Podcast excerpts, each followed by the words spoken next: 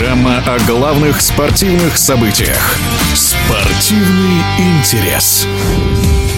Российской премьер-лиге нужно меняться, чтобы привлечь к футболу молодежную аудиторию, заявил избранный сроком на 5 лет президент лиги Александр Алаев. Он отметил, что РПЛ активно начнет работать с аудиторией не только на ТВ, но и в соцсетях. Но, по мнению в прошлом главного тренера юношеской и молодежной сборных России, а ныне наставника экологии Дмитрия Хамухи, начать стоит с реформирования Фан-ID.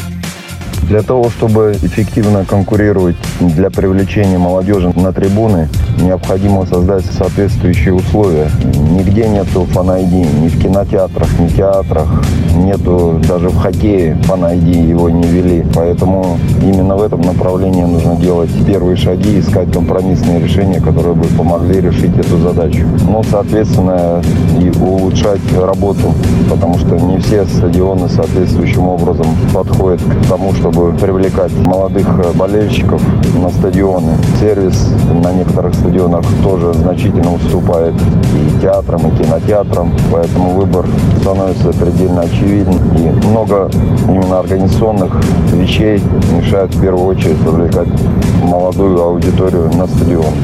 В эфире спортивного радиодвижения был в прошлом главный тренер юношеской и молодежной сборных России, а ныне наставник Калуги Дмитрий Хамуха. Спортивный интерес.